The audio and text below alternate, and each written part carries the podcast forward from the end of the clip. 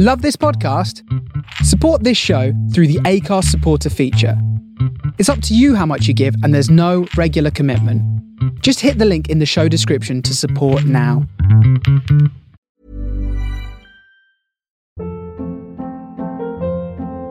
Hold up. What was that? Boring. No flavor. That was as bad as those leftovers you ate all week. Kiki Palmer here. And it's time to say hello to something fresh and guilt-free. HelloFresh. Jazz up dinner with pecan-crusted chicken or garlic butter shrimp scampi. Now that's music to my mouth. HelloFresh. Let's get this dinner party started. Discover all the delicious possibilities at HelloFresh dot com. Hey, I'm Ryan Reynolds. At Mint Mobile, we like to do the opposite of what Big Wireless does. They charge you a lot, we charge you a little. So naturally, when they announced they'd be raising their prices due to inflation, we decided to deflate our prices due to not hating you. That's right. We're cutting the price of Mint Unlimited from thirty dollars a month to just fifteen dollars a month. Give it a try at mintmobile.com slash switch. forty-five dollars up front for three months plus taxes and fees. Promo rate for new customers for limited time. Unlimited more than forty gigabytes per month slows. Full terms at mint mobile dot com.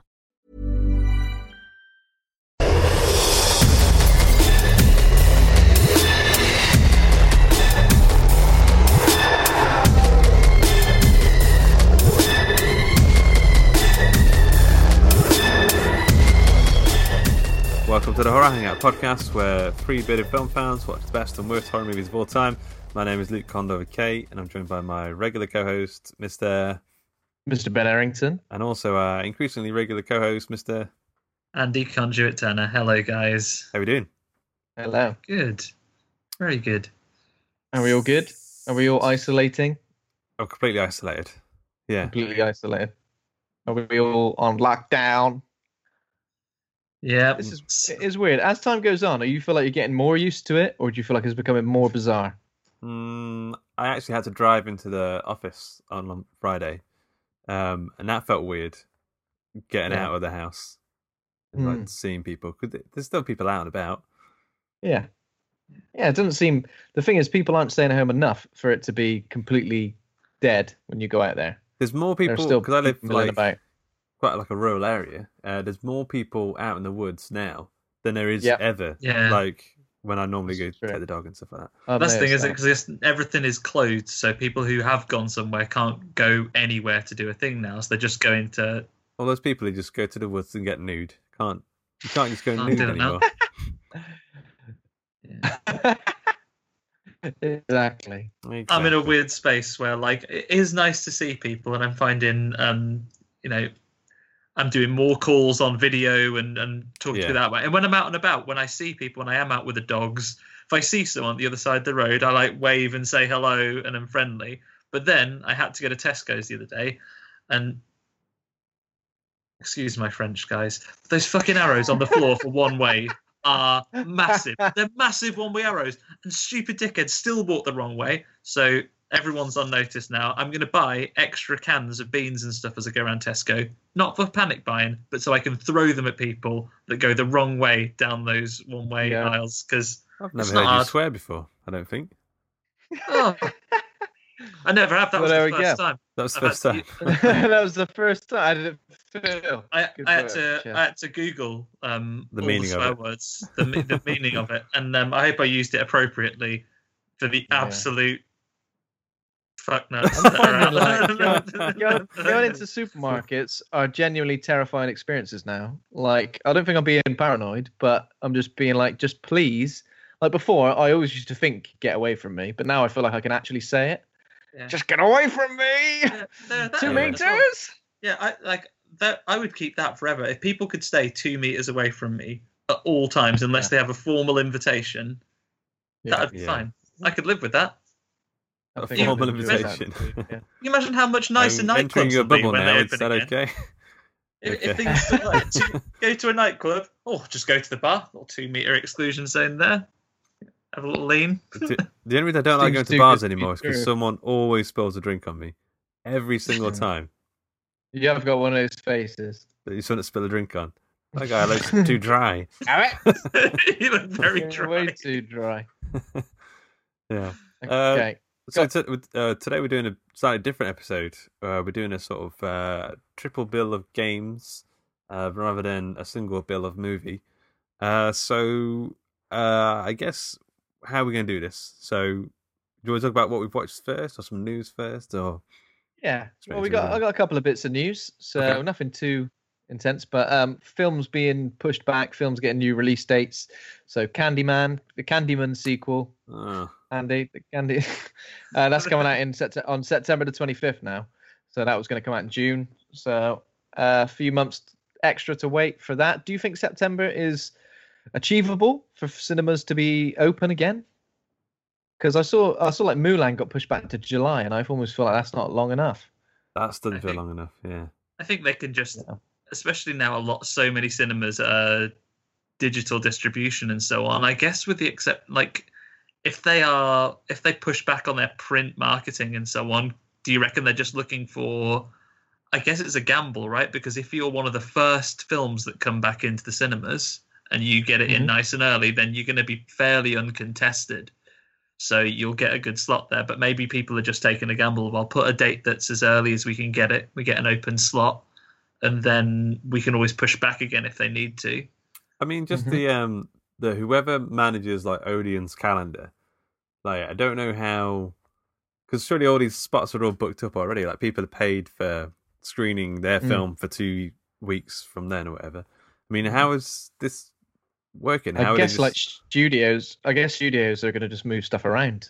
I guess like if it's one studio that I've got a film booked for September, but then their film that was supposed to come out in March can't, then they're probably moving things around. I think they've just got like the probably... Disney block. They've blocked those weeks for Disney movies, so they can switch them oh, around. Yeah, yeah.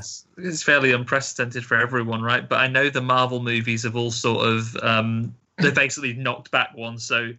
Black Widow is now in the slot that we're going to release Eternals, and then so on and so on and so on. Yeah, yeah. Okay. Um, yeah. Okay. So the other one is that A Quiet Place, which obviously was going to come out pretty much the week before everything really did hit the fan for the U K and the U S, is now been moved back to September the fourth. So that's Labor Day weekend. Don't know if that means we're going to get that on at the same time in in the U K, maybe. So obviously they don't want to go video video on demand with this because yeah. it made a lot of money in the cinema, didn't it?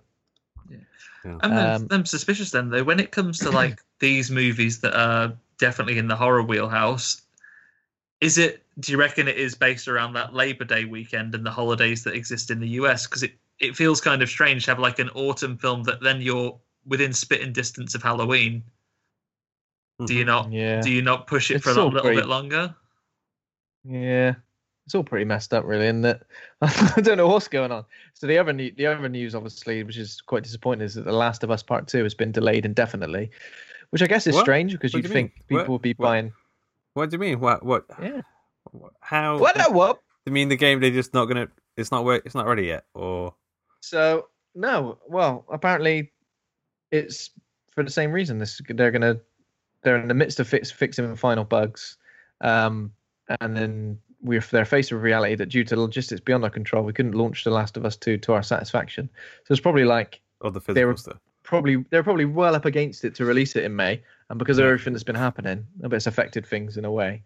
So they've just had to delay it. You may as well though. I think if if people are expecting things to be delayed now anyway, you know how mm-hmm. things are with games and so on in particular, coming out with massive day one patches and you know having to do like if you. Are given an opportunity, really the situation we have globally now is carte blanche to like delay something if you really want to. Yeah. You could yeah. they could yeah, there could be those reasons outside their control, but equally this could be a good opportunity to say that and they get more dev time on it. Yeah. Mm-hmm. Yeah. yeah. That's true. And then with a new console um, launch right round the corner. Exactly. That's what that's what's do you, wonder, do you reckon look, they just make it a launch for the new one? Yeah, possibly. The original Last of Us came out right, right at the tail end of P S three as well, didn't it? So so they'll probably do, yeah, release it on P S four, but then there'll be a remaster on P S five, which seems mad to try and think about a new film, a new game being remastered, possibly in a couple of years, but who knows what the PlayStation five is going to be able to achieve. Um, yeah, and the other, the other thing game-related is that I saw there was um, more rumors surfaced involving Resident Evil eight, which apparently is going to be a first-person game, uh, probably going to have Ethan as the main antag- uh, sorry, protagonist again.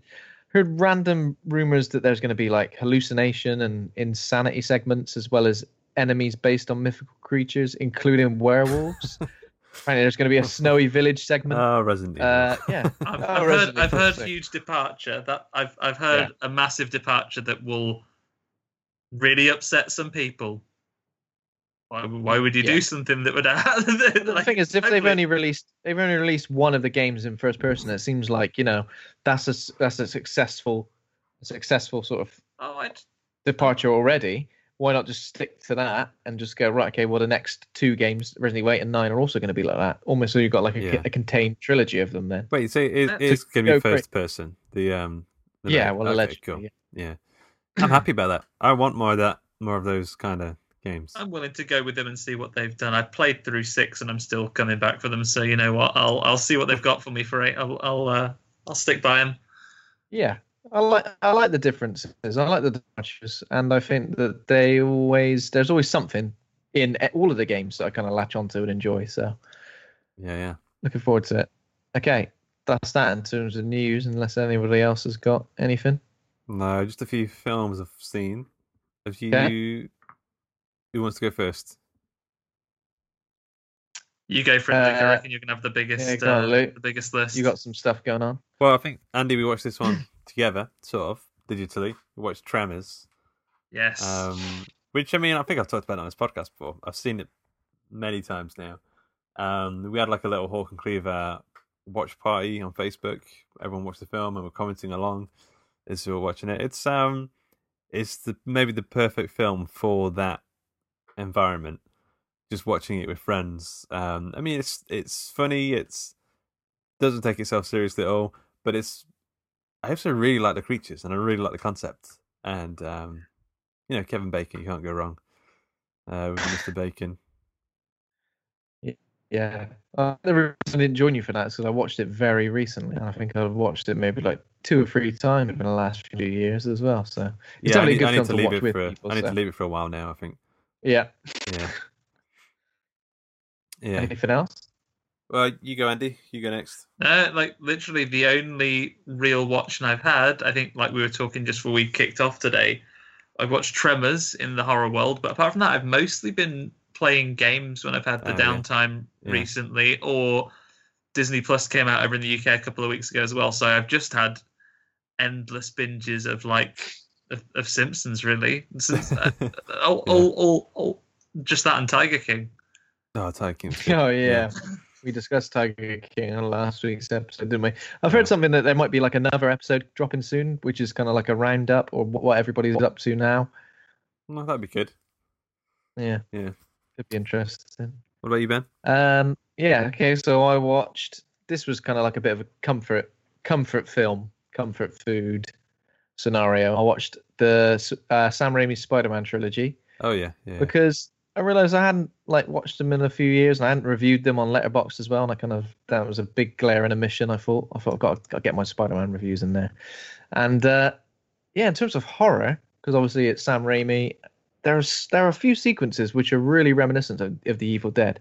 There's a, there's one particular sequence in Spider-Man Two when Doctor Octopus is being yeah Doc Ock is being um, there's like surgeons trying to remove the, remove his arms.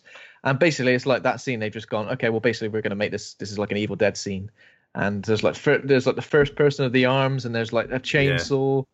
and there's just like some really over the top, ridiculous things. And it is pretty scary as well. Actually, people are getting slung around, and yeah.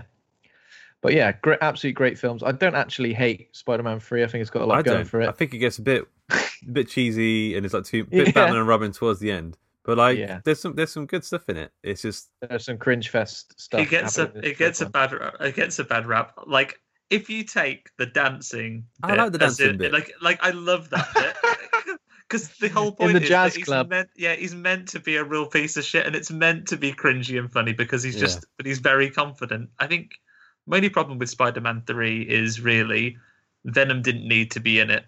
They mm-hmm. they uh, they they basically. rushed it on through, didn't they? And it didn't go well because of it. Um, yeah. The Sandman scene, could... you know, he's like rebuilding himself. Yeah, that's uh, good. It's all very Sam Raimi. I think Spider-Man. So I think Spider-Man One is is really really good, really solid. Spider-Man two is probably the best superhero movie, I think, simply just for some of the thematic stuff and the fight sequences. I've noticed that the first film's full of puberty me- metaphors. The second film is full of erectile dysfunction metaphors. There's so many times where he just like something doesn't quite work, and he's like, "What's, hap- what's bloody happening to me?" Uh, it's never usually happens. It's yeah. never usually happens. Do something sexy, Duck Ock. Do something sexy. Stop talking about your ex. yeah, yeah, yeah. So I would, I would go as far as giving Spider-Man two the big five-star treatment. Oh. I think it's, it's, I think it's near perfect. Uh, yeah, and I enjoyed Spider-Man three as well. So that that that's been fun. James Franco as well. Like I think he's an unsung hero of these films because when it when he really needs to, he can dial it up. Like he's he's just like the best friend for like the first film and the second film. He's like the sort of douchey uh, Oscorp guy who's who's got a chip on his shoulder for Spider-Man. So many times that Peter could just have said, "I didn't kill your dad." But he doesn't. Oh, no. He kind of just, That's frustrating. He just goes, kill him. Well, maybe. And also, so the butler could have said something a while ago. I wasn't going to say anything, but now Do it's come to this. How Green Goblin killed himself? How wh- where he got impaled? Got a glider in the dick. He got what? a glider directly. He got impa- impaled by his glider in the dick. It's not his stomach. It's not his Did chest. He? It's directly into his dick. Directly into his dick.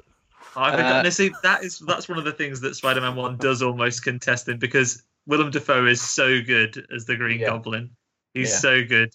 And then um, James Franco does channel a bit of his face in the third one. You know, Reese told, um, yeah. you've got to break up with Mary Jane, otherwise I will um, kill her. And then he's having a coffee with her. He looks in over the road like... Yeah, yeah, yeah. Oh, that's good, man. Honestly, if you haven't seen them recently, just go back and watch them again because they're a gift that, they're gifts that keep on giving. Do you regret that we never got to see... Um, his fourth one with Bruce yeah. Campbell as uh, Mysterio. Yeah, definitely. And and apparently was it John Malkovich as Vulture, potentially? That would work. I think yeah. I heard that as a rumour yeah. then. Um, yeah, I do regret it because I re- I love everybody involved in these films and I just love the vibe of them. I love the Danny Elfman soundtrack. I just love the way New York is portrayed. Um, it's amazing. Whenever we get one of these things that didn't play off, like, and I know these things cost... money and time to make the same as a thing does, but you know, maybe slightly less millions. I'd love to see a full like graphic novel at very least of what that script would have been like, or you know, the same of like, you know, the um the Tim Burton Superman that never happened. I'd love to see these things yeah. fully fleshed out with visuals as to how they would have been. They did Hell that with yeah. uh, the Alien, Alien three, like the original oh, script. It's an audio drama now as well, isn't it? It's on yeah, yeah. Audible, isn't it? Yeah. Uh, so maybe very never cool. know. Anything um, else? Yeah, Any, watched, anything um, else anybody's seen? Watched a couple of things. Uh, well, I watched a bit more Swamp Thing, which is still really good. It's it's lost some of the sort of out and out horror moments. It's gone a bit more X-Files, Monster of the Week sort of style now, mm-hmm. but it's still good. Um, but also I watched um, The Platform on Netflix, which a lot of people have been talking about. Oh yeah, have you seen Andy? No, not yet. Um, I will watch it. I've added it to my list, but it's not one I can have on on the background because okay. I'm going to have it with the subs.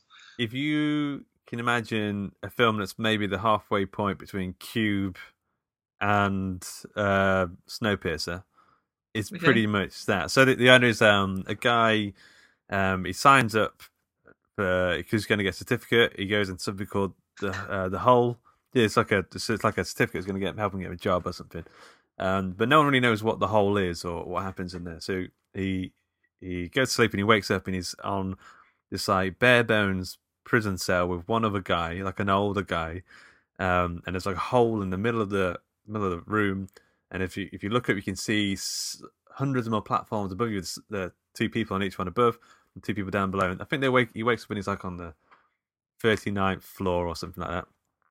And you find out that like. Uh, Uh, every day, a big tray of food comes down um, into down through the hole, and it gives them like two minutes to grab what they want to eat, and then goes further down. So there's enough food at the top for everyone, but the people at the top scoff their faces, and there's always like less and less food as it gets to the bottom. So the people in the bottom bottom have to resort to like cannibalism and violence and stuff to try and get okay. uh, the food. Um, yeah. Yeah, it's. Uh, I mean, it's. Um, you know, it's like a metaphor, metaphorical thing about uh, greed and, and politics and capitalism and everything like that. Uh, but I love that kind of thing. Uh, it gets a bit weird. Yeah. Like sometimes the metaphor is very heavy-handed when it's like it um, against the log- the story logic within the film, just to kind of hammer home the, the, the political side of it. But it's still still great. Um, it's got yeah, it's got some lots of violence, lots of cannibalism, lots of gross food. Um, it's it's uh, it's in by the way, it's in Spanish, um, so that might put some people off. Uh, people have been watching the dubbed version and they've said it's a bit annoying. I just I watch the subtitle version. Of- I watch the subtitles. That's why I've got to wait. I've got to wait until I can sit and not be distracted. Like I know, living a living a terrible life, isn't it? But like you know, sometimes there are films that you can watch that you're going to be on your phone at the same time, or you'll yeah. also do something else. And I, I'm just looking for a window when I can just sit, and that'll be the only thing I'm doing. Well, so I I, I do have a habit of getting on my phone and stuff, but I didn't really get my phone out at all. This really really held my held my attention. It's um. Oh, cool! It's yeah, it's fantastic. Really, it's probably a solid five out of, I mean, four out of five. It's along that sort of nice. level. Yeah, nice, very nice. Uh, one anything else? Yeah, one other thing I watched is the new Pixar film Onward. Um. Oh yeah, I watched that too. What did you well, reckon? A couple of weeks ago, I really liked it. Yeah, it was cool. Yeah, it's good. I've, I like the world. I saw uh, a Guardian review that said it's like it's. Finally, Pixar uh, are back. It's the best Pixar film uh, made in ten years. And I was just thinking, you know that meme where I can't, can't remember his name, uh, the guy in Guardians of the Galaxy says, am, am I a joke to you? I just I was picturing yeah. that and the Coco film. Because Coco is oh, yeah. so good. Coco is like, maybe one, maybe my favourite Pixar film. Like it's it's better than Onward, I reckon.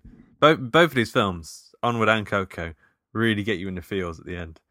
Coco more so for me, but um, yeah, it's lovely. Onward is a really lovely Coco. film. Yeah, I enjoyed it. Um, another film I watched this week, this will be the last one I say, uh, is a Ridley Scott film from the eighties with Michael Douglas called Black Rain. I don't know if you guys have ever seen this. No, I never it heard of it. Even. Is, Maybe it's like a it's set it's set in Japan. It's like no. a neo noir action. It's like yeah. a neo noir action thriller.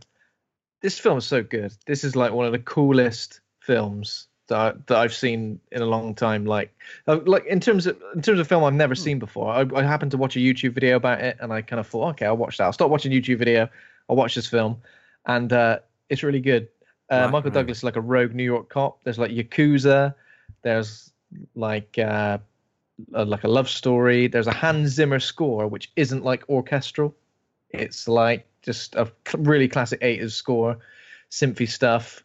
Uh, really, really great film. Yeah, the way Japan is kind of is is shown as well is like is really cool. It does feel a bit Blade Runner-y in places. Obviously, it's after that film, but yeah, if you've never seen it before, which you guys said you haven't. Speak, uh, speaking about um, uh, games and Blade Runner, did you see that Hideo Kojima game? It's like a massive Blade Runner ripoff. Some it's before Metal Gear Solid, I believe. Police Knots? No, let me have a... Oh, um, like oh, it's like Snatcher or something. Snatcher, oh, yeah, I think Snatcher. That's it. Oh, maybe it's not. Can you have Snatcher? Yeah, no, it is. Yeah, so Snatcher. It's a huge uh, rip-off. Apparently, oh, okay. It's a great game to play though. Apparently, it's, it's really fun. Okay, so it's like a Genesis game, like a what was it, sixteen bit, eight, eight, eight bit? Uh, oh yeah, this is like a Sega Saturn. Um. That on PlayStation, apparently. I'm sure you can get it. It looks super, super violent as well. Yeah, I need to play this. Very cool. Yeah, there we go. Anything else anyone wanted to talk about before we go into the meat of no. today's episode? All good. No. All good. No, thank you. All good. Cool. So we're going to talk about horror in video games. Uh, about a few recent releases, but also a game that we all played fairly recently as well. I guess before we get into it, what like what started everyone's love affair with horror and video games? What was the first thing you played? I don't think I had a love affair with it for a long time. I was terrified of horror games for the most part of my life. There we go. Um, it's only recently. I remember there was an Alien game for uh, the Amiga or the Mega Drive. Uh, it's like a platformer. You play. It's it's got to be Alien three because Ripley yeah. had a sh- head shaved. Do you Alien remember that game? three, yeah. Okay. Alien three. So me and my friends used to, I mean, we would have been very young, six or seven. We used to uh, get infected or die, like the alien gets you, and then there's like a countdown, like a continue menu, like a timer. Yeah, and she's like against the wall. I remember um, that. And there's, it counts down for ten seconds, and then if you don't continue, the eight-lead chest burster comes out. We used to put that on over and over and over again, and jump and scream as the chest burster pops out, like repeatedly. Yeah, and then my friend, my cousin Dan would play bring Resi One around, um, and I pretend I was watching him play, but I wasn't watching him play. I was just terrified. I don't know why. Looking at the floor. Looking at the floor. What's going on here? How many? What kind of shag is this? I'm, I'm stood on. Bloody lovely. I just found him so so terrifying. I think it was only. I mean, I had a friend once who bought me Dead Space because he knew I like horror stuff. I didn't play that, and I felt really bad about it because I played like the first bit. Um, And then it's like a, not a xenomorph, what do they call those things in Dead Space? Necromorphs. Necromorphs. Necromorphs, yeah. It runs, it chases you out of this first hallway. And I had to pause it and go, yep, I'm not, I can't play this. So it took me a long time to get to the point where I could play horror games. I'm trying to think what the first, I mean, there was a few here and there. I think Silent Hill four, I managed to stomach and get through. The Room? Yeah, yeah, that was yeah. good. Yeah. But it was only recently. Like- I think I play, played a few games like on the Mega Drive which had like horror elements, but I think the first time I got into it was with Resi One, which I got for my birthday, I think, and I just absolutely loved it. But I couldn't play it without somebody else in the room. Somebody else had to sit like with me while I played it. Yeah. Um, Alien Trilogy on P S one as well was one of them, yes. which was pretty damn terrifying. Uh, obviously, like the original Doom and stuff. I remember having that on P C, and yeah, being pretty scared of that. Uh, Same with you, Andy. Was that kind of where you started? Um, for me, I think Resident Evil, the original on the PlayStation, was definitely a big milestone. Doom, I remember having the shareware version on, you know, little three and a half inch floppy disk that you just got the first oh, chapter yeah. on. Um, but I think, and I'll have to check, this is all within the same rough period of time when these things all started.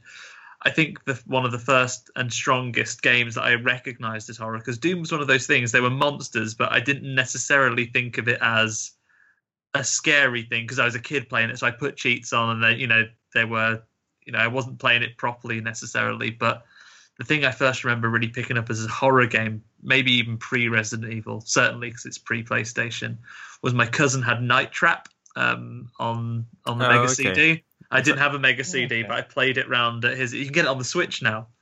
Um, yeah, it's the one that's the full motion video. It was Night oh, Trap. Yeah. And, Night Trap and Mortal Kombat was what made the the rating system official for... You know, the B B F C officially for, for games came in. Yeah. And it was one of these things that were up in court hearings about them being terrible. If you look back at it now, it is schlocky as you like, and it isn't... And like you, Luke, I remember watching it round at my cousin's house, and there's a bit with one of the... It's they're like men in bin bags, but they're like vampires. yeah. Um. But there's one. there's one. There's one in the shower, um, hiding in the shower cubicle, and it comes out and and gets this um and gets this girl who's gone into the bathroom, and he, he, I think he like attacks her with what looks like a litter picker that a park that a park keeper might have, you know, for picking up rubbish without having to bend down. Yeah. And I've watched it back recently, and it is. Compared to, like, you know, everything we see now in movies and everything, it is nothing. You can have this on a children's television program now because a woman walks into a bathroom fairly much fully clothed and then is pinched by a by a bin bag man. Um, I think I think now you'd consider that mild peril, but at the time, I remember I went back to my cousin's house and I was like, "Oh, that was scary. I had to look away." And um, and, but then there's like a fascination with it, and then Resident Evil came out. I got it with my PlayStation, I think, when I got one, and um, and we got on from there. Really, I remember having like people around that sort of co-op playing it. That was like the thing with horror games. I feel like you guys have been more. You have to let me know. Are you more hardened to the like game scares, like uh, when you play like Resident Evil Seven? I've. When I played I that recently, know. I found I had to really sort of... I had so much of a timer. I was like, I've got to play for twenty-five, I have to push forward for twenty-five yeah, minutes. Yeah, yeah, yeah. I don't know if I'm that. hardened to it, because even playing Resident Evil three, which I which I played and finished just a few days ago, I was sweating, and I like proper felt like my, my heart racing, and I was like stressed yeah. by yeah. it. And I think I still enjoy that. And that's why I keep going back to horror games, because I still do enjoy that stress of playing something, that urgency of yeah. like, right, let's get somewhere safe. Let's get to the next bit. Okay, well, there's a quiet bit here where I've got to find some items and I don't really have to worry about fighting any monsters. And now it kind of happened with, like, I played... Hang on. Sorry, well, I was going to say, now that I understand that, like, drug now, like, now I'm a bit older and I'm starting mm-hmm. to play them, that... Because not many games make you feel quite like that.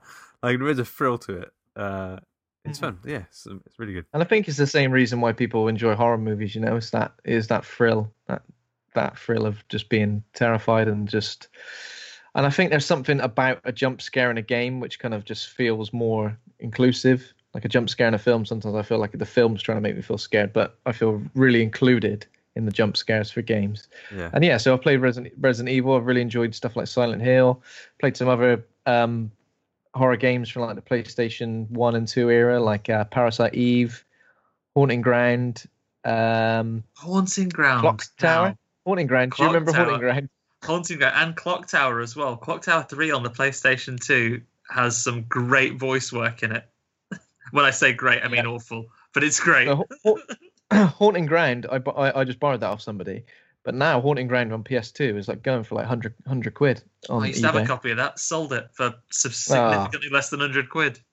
And also like Dino Crisis, which obviously was like a oh, Resident yeah, Evil yeah. clone in a way. Yeah. Um, but yeah, I've really enjoyed things throughout, you know, the PlayStation three era, so stuff like the Dead Space trilogy, uh, all the way up to like Alien Isolation on P S four and newer stuff like Outlast and Amnesia. Now, that was one that really got me the tension as well. I think with video games in general, then I, I understand that feeling that you get, and I guess more so than a movie, you can get more invested into it. It's not a different, it's not so that one is better than the other, but like I think with a video game, especially one where there is a fail state, so more so than a walking simulator where, you know, you're on a on a track and there's things are going to come out and make you jump like in a movie.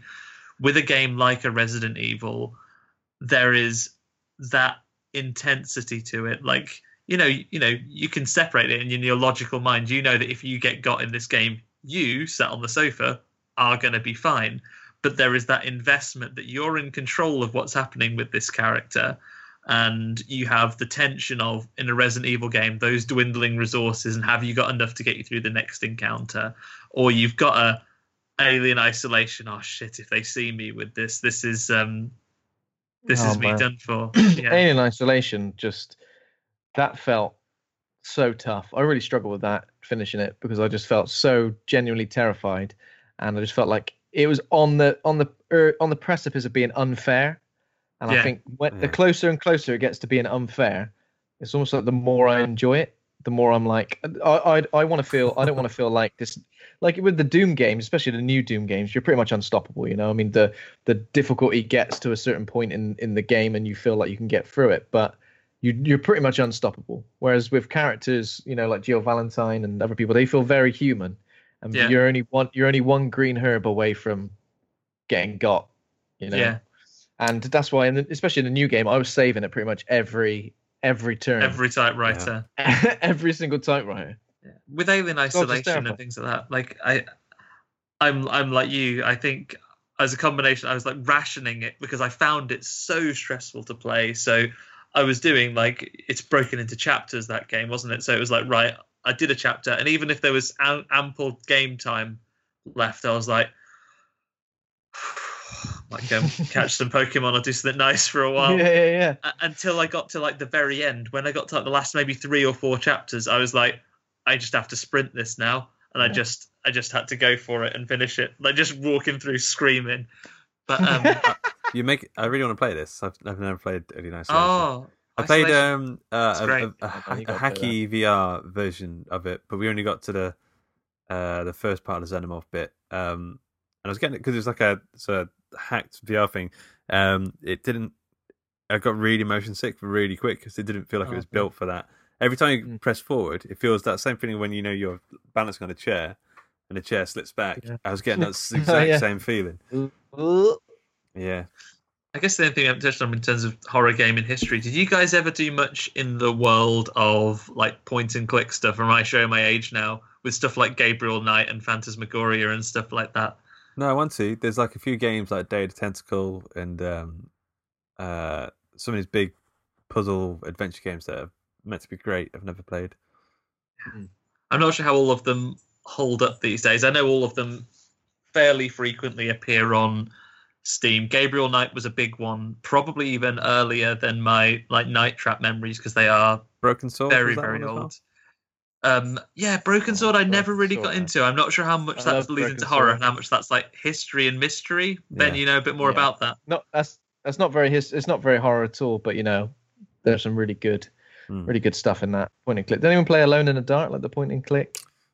No, Is there a point no. and click Alone in the Dark? That, that was, was a, like an early sort of Resident Evil-ish yeah, kind of. Yeah, it was almost supposed to be it? like one of the, the birth uh, okay. of survival horror. There's that one, that, and then uh, Resident Evil One came after that, like not long after that, right? It was reasonably yeah, soon yeah. between them. A few years okay. after. I'll look it up. Yeah. Yeah. So um, okay, so the first game I think we want to talk about, we're going with Resi three or. Just that, yeah, so just the, the current recent Resident Evils, because this is a huge series, right? Okay, and we could have right, yeah, we could have an entire series on that. But Luke, you just finished two recently, right? Yeah, a remake.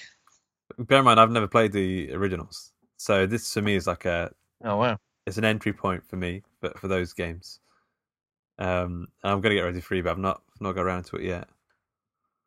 Yeah. There's loads of fan service in the remake, so you know, just so they've taken so much care and attention with certain characters that maybe were minor in the PlayStation versions, and they've included them in these remakes as well.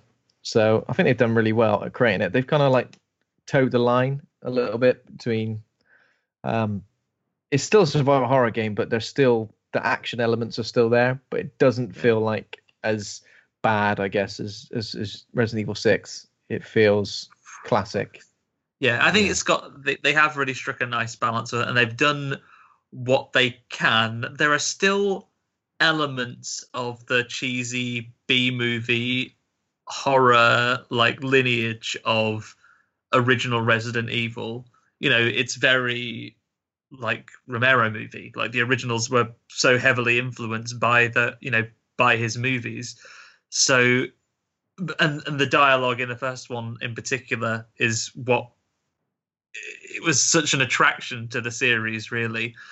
But they've done in these remakes of two and three, there are touches to it and there are little nods to that type of thing, but it's not purely in that. They have done a really nice job of, of like punching up the dialogue and making it quite modern. Mm-hmm.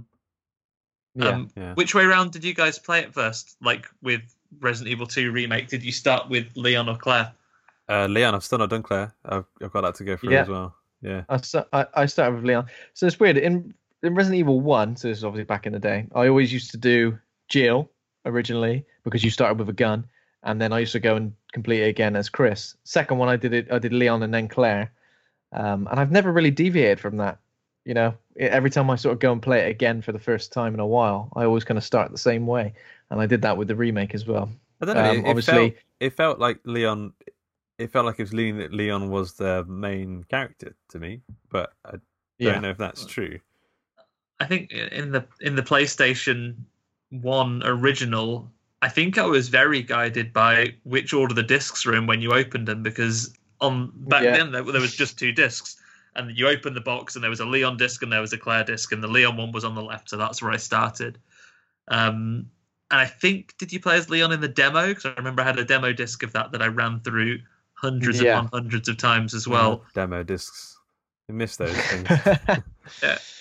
But, um, yeah, I think the, oh. the two remake was such a triumph. And the I think they, and hopefully, the you know, in the world of remakes, different company and all that, they'll, they'll manage to pull off similar with the Final Fantasy seven remake that's coming off now as well. I mm. felt that it felt familiar enough that as someone who had really been into Resident Evil two, I could recognize those beats and I could recognize the things that I had that nostalgia for, and I saw them again and I enjoyed them. But there was enough different that I didn't feel, oh, I've seen this, I've done this, I've, mm. you know, I, yeah. I, why am I, why am there, I bothering with this?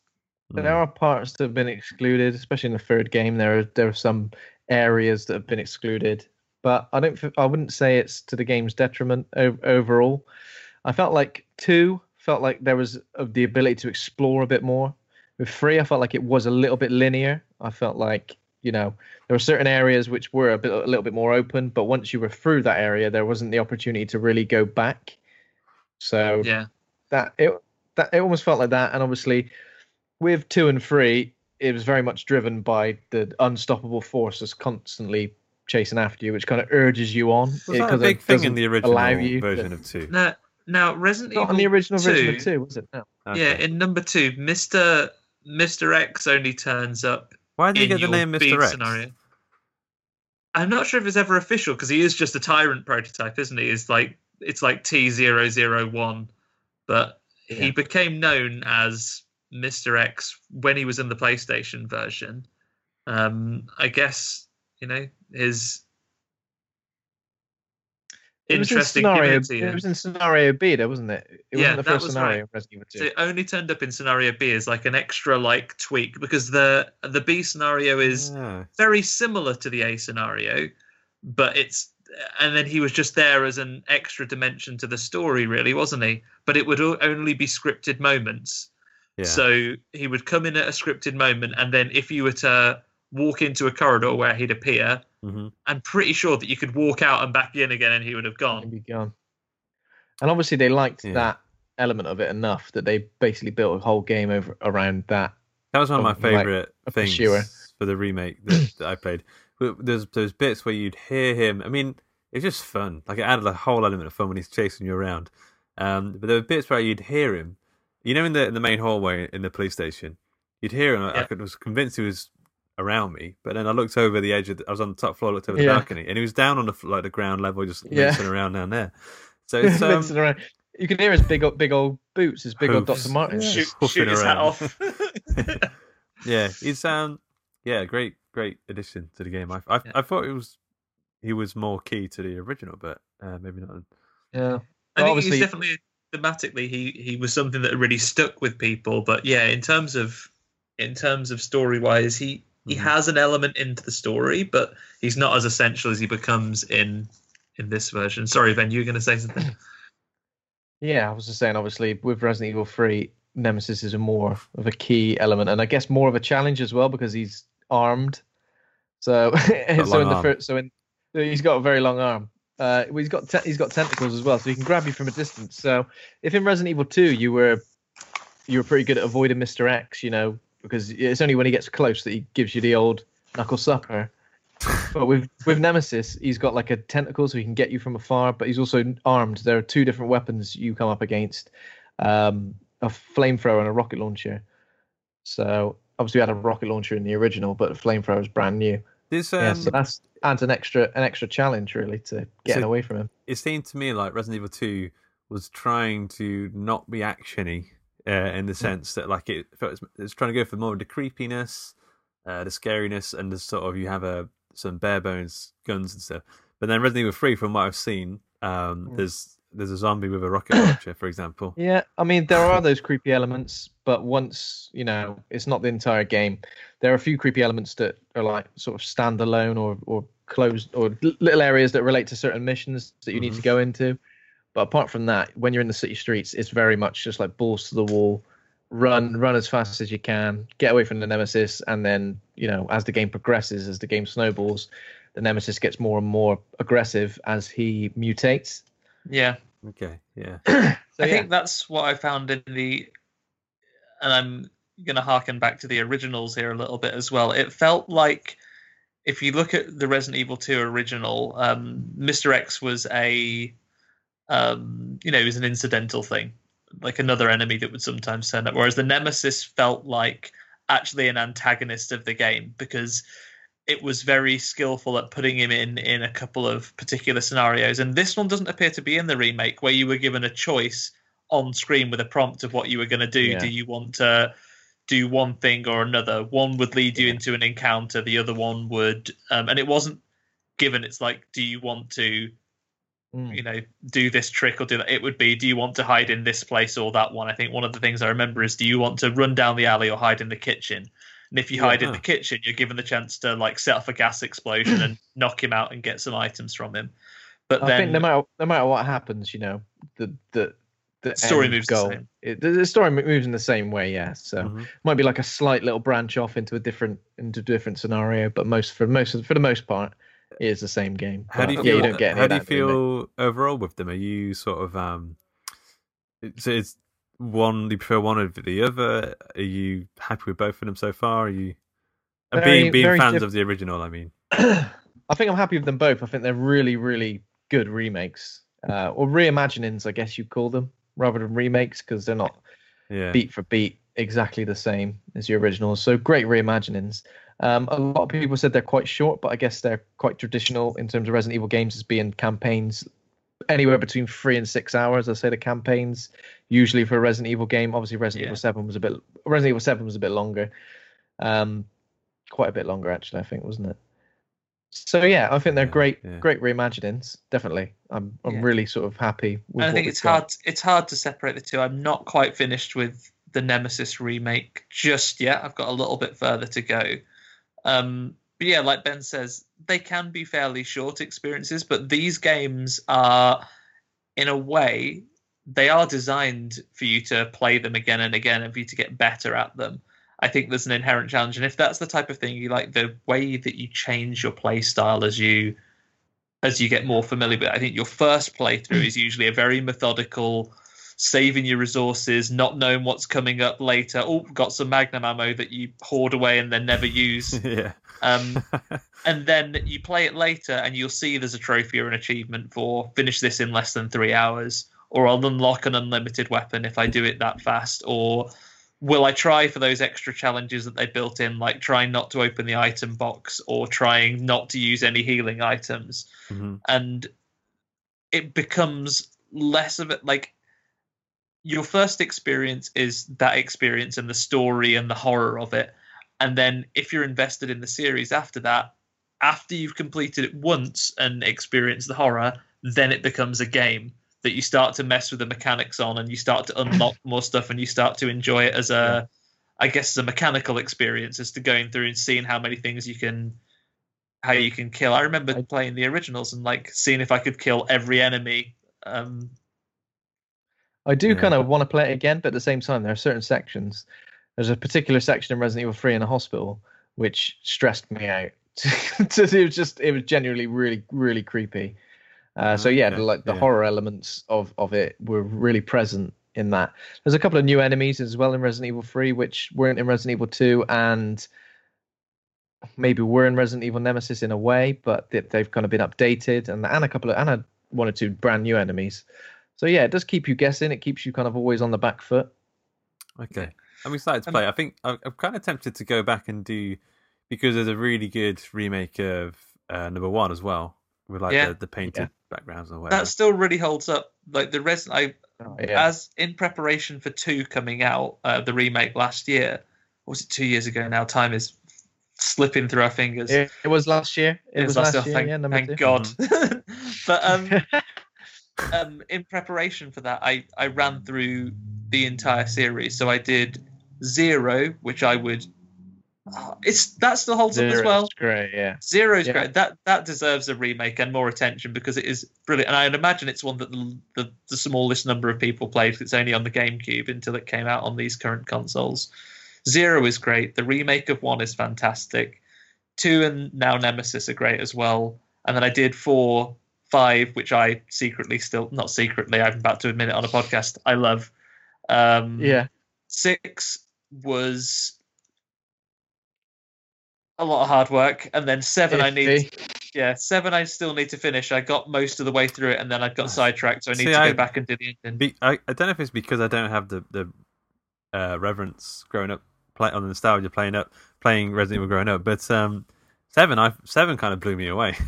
Like I really, oh, really got into it, Seven. Um, the I, fact that this this game series has managed to like reinvent itself as many times as it has, and obviously one of the questions we had in, in the group was from Dan Butcher when he said, "Where did the Resident Evil games go wrong, and how did they course correct?" I don't think they ever went really, really terribly, terribly wrong so that they could never come back from it.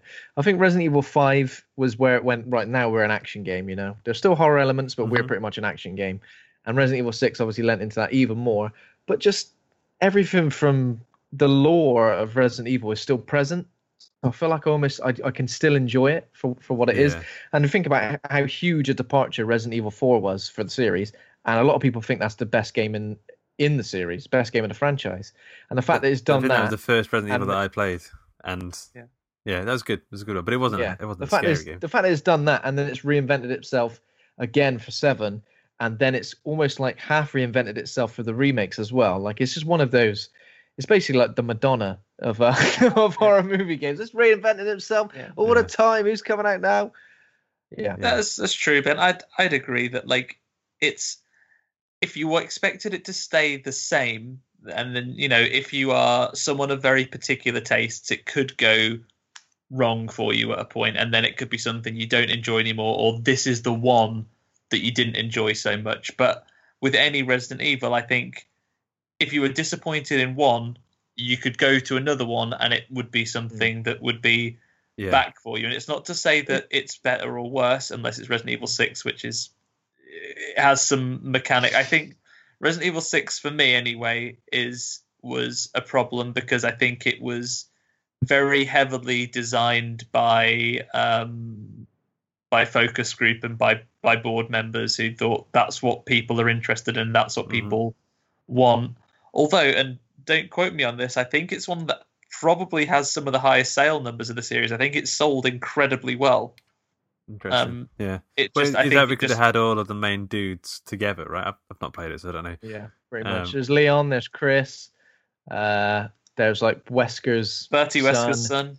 Yeah. Um, uh, Sherry, Sherry Birkin as well. Hmm. Um, yeah, so I think if you enjoyed the games with the fixed camera angles, there's loads to play. You know, there's four or five entrance en- entries to play. If you enjoy the over-the-shoulder stuff, there's loads. You know, there's three main entries and the Revel- Revelations games as well. And if you enjoy the first-person stuff, then obviously that's what where the future of it seems to be going with the next, with Resident Evil eight and beyond. Revelations two in particular is mm. fantastic. Have you played that, Ben? Yeah, I've played yeah. both the Revelations games, yeah. I enjoyed a bit of Barry, a bit of Bazza in there. Bit of Bazza. You'll get yeah. a big bad Bazza um, in there, one hundred percent. Um, I guess a couple of um, questions then. So do either of you guys have a favourite, like, I'll give you I'll give you an option, either moment, sort of set piece from Resident Evil, or monster, uh, your favourite of the ones you've played so far? Uh, well, so I've, okay, I've not played as many, so I don't sort of have as big, a large catalogue to choose from. But and I've already said I love Seven. I think I love Seven because I love the tone and the atmosphere, and I love that it's like a family of like strange uh, people who don't seem to die. Um, I love that that concept and that idea. Um, and I think favorite moment for me might just be that first hour. I mean, it's, it's a long moment. The first hour of Resident Evil Seven, when you're getting into the house and you're sort of uh, walking around, you're watching the found footage tapes. It's got a yeah. bit of that element to it. Um, and then you first you get knocked out, you get your arm chopped off, you have to shoot your girlfriend dead, um, and then the guy, um, I can't remember his name, the, the dad knocks you out, and you wake up and you're sort of tied to Jack. the chair, yeah. And then he's sort of stalking, like stalking around the house, looking for you, bursting through walls. It's, it's just an stalk, amazing, an amazing first hour of that game. It's all, it's all good, but that first hour, I think, is like, you know, chef's kiss. I think it's so good. I think like icon- iconic wise in terms of like the most iconic scare in Resident Evil still holds up and is still one of the most iconic scares for me because I remember how I felt at the time. So it's nineteen ninety-six, I was like what ten years old, and it's a Cerberus dogs leaping through the window at what else felt like a really calm nice room where you're looking for a key, and then when the Cerberus dogs leap through the window, it is one of the most is that jump number out one? Of your skin is that the... moments in the yeah. in the original game. Okay. yeah yeah, yeah. Um, so I like that moment, but I also enjoyed in the Resident Evil One remake for the GameCube uh, the introduction of a character called Lisa Trevor, um, who yeah. had a really interesting story, and you kind of find all these various notebooks and things that kind of piece together a story. But the few in, the few encounters you have with her are genuinely like really, really quite creepy. and she's not like one of those. Um, I mean, she's super strong, but she's not like a big. She's like a big lumbering. Do you know? Do you know Lisa Trevor, Luke, from no, those games? So. She's kind of like obviously been experimented on, but she's got like faces sewn onto her body, and uh, yeah, okay. it's it's really it's really creepy. You find like this this cabin where she's living just on the out just outside yeah. the the mansion house, and then later on you you fight her like in a sort of underground area. It's scary stuff, man. And also the great white sharks. The fact that you get zombified great white sharks is amazing. yeah. Or some form of shark, isn't it? What about you, Andy? Oh, it's it's so hard. I thought I had this pinned down, but then hearing your examples as well, there there are so many great moments. The things that really spring out to me were there's a great bit in Resident Evil two, the original version of it, where you're in the police station and there is a two-way, you know, one of those one-way mirrors, um, and you run through that room so many times, and you think every time something's going to come through there, and it's the time that you're not expecting it that then a licker comes like plowing through that thing. And again, yeah. I, I was a Resident Evil game in then, and it still got a reaction out of me. Another thing that springs to mind is the the Resident Evil One, the the remake. Um, it's just twisted ever so slightly. So even as someone who is now several Resident Evil games in, and you think you know it, and it's a remake of one you already know, the introduction of those Crimson Head zombies into oh, no. Resident Evil, I Resident Evil One, are, are brilliant. And it's another okay. element of resources management as well, where you're thinking, okay, the only way to get like basically, if you haven't encountered this, Luke, and it's not a secrets again, that's the remake's what twenty years old now, but um there there are zombies that you you down, but they all stay, unless you've shot the head off, then they will stay dead for a while, and then at some point they will come back to life as a Crimson Head, which is like the zombies except they sprint and punch you in the face. Um so okay, they're, like twenty-eight days later style, yeah, they're, okay, they're, yeah they're they're like those twenty-eight day later style zombies, yeah. Right, so you can get rid of them either by destroying their heads, which means you had to have got lucky with a headshot or shotgun them. Or if you use your lighter and petrol, you can you can burn them up. But you've got limited resources of that petrol. So you have to really decide, is this a corridor I'm going to keep coming through? And unlike your Resident Evil, I'd say more so than anything, the, the original is... the mansion is such like a labyrinth, and you are going to be in very familiar areas quite a bit, going back mm-hmm. and doing lots of backtracking. So making those decisions, and when you have to fight one, it is deeply, deeply unpleasant. And I think that was a real, a real horror moment. In Resident Evil two and three, the remakes as well, you can kind of increase your inventory as you go through. But I'm pretty sure with the Resident Evil one remake, you're, you've only got a limited amount of re- of of inventory slots, and you yeah. can increase them, right? Yeah, Chris has so, yeah. six, Jill has eight, I think. Yeah, so you're carrying around this little canteen with like and petrol has in a it gun. Burning these bodies up. Why would why well, would she, you be Chris? She starts with a gun. I think with Chris you start with a knife, but you you can you get go, a gun pretty go, quick. You get yeah. a gun pretty quick, yeah. Okay, yeah. Um, I just remembered another moment from Resident Evil two where you go to open a door, and with the the door animation, this is from the original, the the nineteen ninety-eight version, with the door animation which opens, suddenly zombies appear coming towards you like in one of the later areas.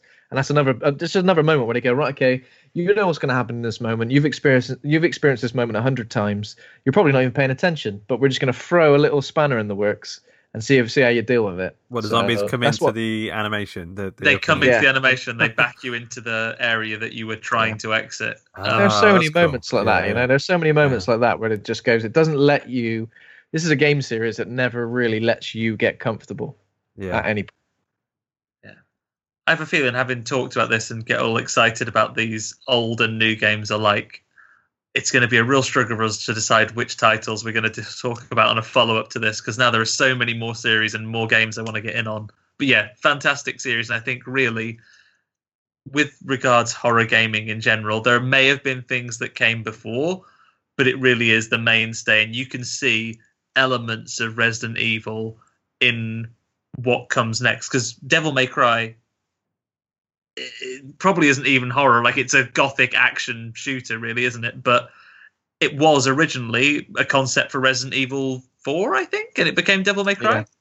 Yeah. All right. So yeah, like, and there are there are so much there's so much D N A that you see from everywhere else it goes into. You know, there are there's inspirations in Resident Evil that became Silent Hill, just with a different aesthetic, which then became The Evil Within, which became Dino Crisis, which became so many other things that are great games in their own right, but a lot of games that we enjoy now owe a lot to what Resident Evil started and what they continue to pioneer with what they're doing with things like Seven and in the future. I was going to ask about Seven. Was Seven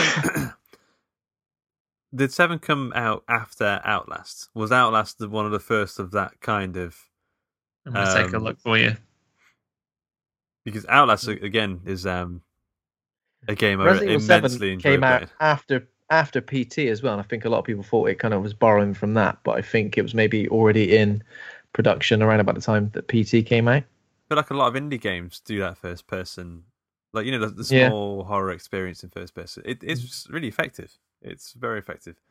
Um, yeah. Okay, I mean, we could probably talk about Resident, Resident Evil for Resident like yeah. forever. Uh, did yeah. you want to sort of, should we move on to our next franchise? Or should we do two? And then come leave something for later on, or how did you want to do it? Because I think if we should we if we go through Doom, which was going to be our second one, it's there's not as much for us to go okay. through, right? Because I think it's yeah. story wise and story beats wise, there's not much to do it. Um, just okay. to tell you, Luke, um, Outlast came out several years before Resident Evil Seven. I do I do wonder if they were like, this is very terrifying. I want to we want some of that in, in our game. Uh, Yeah. Is, it makes sense. I don't think it's ever been it's, it's ever been worried about borrowing from different franchises and seeing what makes things pretty work. It's like the Steve Jobs that original. Of horror games. Like, just take whatever works. yeah. Put a Resident Evil label on it. Uh, exactly. Okay, yeah. So uh, I get our next franchise, uh, which again I've not. Hiring for your small business? If you're not looking for professionals on LinkedIn, you're looking in the wrong place. That's like looking for your car keys in a fish tank. LinkedIn helps you hire professionals you can't find anywhere else, even those who aren't actively searching for a new job but might be open to the perfect role. In a given month, over seventy percent of LinkedIn users don't even visit other leading job sites. So start looking in the right place. With LinkedIn, you can hire professionals like a professional. Post your free job on linkedin dot com slash achieve today. Ever catch yourself eating the same flavorless dinner three days in a row? Dreaming of something better? Well, HelloFresh is your guilt-free dream come true, baby. It's me, Kiki Palmer. Let's wake up those taste buds with hot, juicy pecan-crusted chicken or garlic butter shrimp scampi. Mm. Hello Fresh. Stop dreaming of all the delicious possibilities and dig in at hello fresh dot com. Let's get this dinner party started. Wow. Nice. Yeah. What you're hearing are the sounds of people everywhere putting on Bombas socks, underwear, and T-shirts made from absurdly soft materials that feel like plush clouds. Yeah, that plush. And the best part? For every item you purchase, Bombas donates another to someone facing homelessness. Bombas, big comfort for everyone. Go to bombas dot com slash A C A S T and use code ACAST for twenty percent off your first purchase. That's bombas dot com slash A C A S T, code ACAST. I mean, I've not really played much of uh, until quite recently. Um, is the Doom franchise? Um, I think we're going to look at Doom Eternal in particular, uh, but mm. I think you guys have got more of a history with, with the franchise. Yeah, Ben, do you want to open up? Uh, yeah. So some of the like I had these games, maybe one, two, and three, like in a collection that I played on P C and always really enjoyed them. But I've always kind of had a soft spot for this franchise, and during, I quite enjoyed Doom three as well. When that came out, but obviously I think the whole the Doom was absolutely perfected as as a first person shooter in twenty sixteen with mm-hmm. that version of Doom, um because it kind of just went, okay, this is good, we're going to add the most over the top, heavy metal, gory, colorful, ridiculous game we can. And obviously they've carried that on with Doom Eternal as well, which I haven't actually played yet, but I've seen a lot of it. And you finished it, right, Andy? I did. I finished it off this morning. Um, oh, wow. How does it compare to the, the Doom twenty sixteen version? That's the only one um, I've played. It's, it's like a classic sequel to it, right? So uh, I guess a little bit like Resident Evil. Like Doom has been so influential to a lot of things, and it's grown as well. So Doom was maybe the first first-person shooter I really remember playing. Um, I know there are, again, there are others before it, uh, but there are some great moments in those ones. Three went into a very more slowly paced, methodical horror type thing. Um, but Doom twenty sixteen, when it came out, I remember having quite low expectations of it because it was at the time when no review copies were released, which is usually a bad sign. You know, if no one gets any review copies before anything that's come out, it's like, oh, okay. Mm-hmm.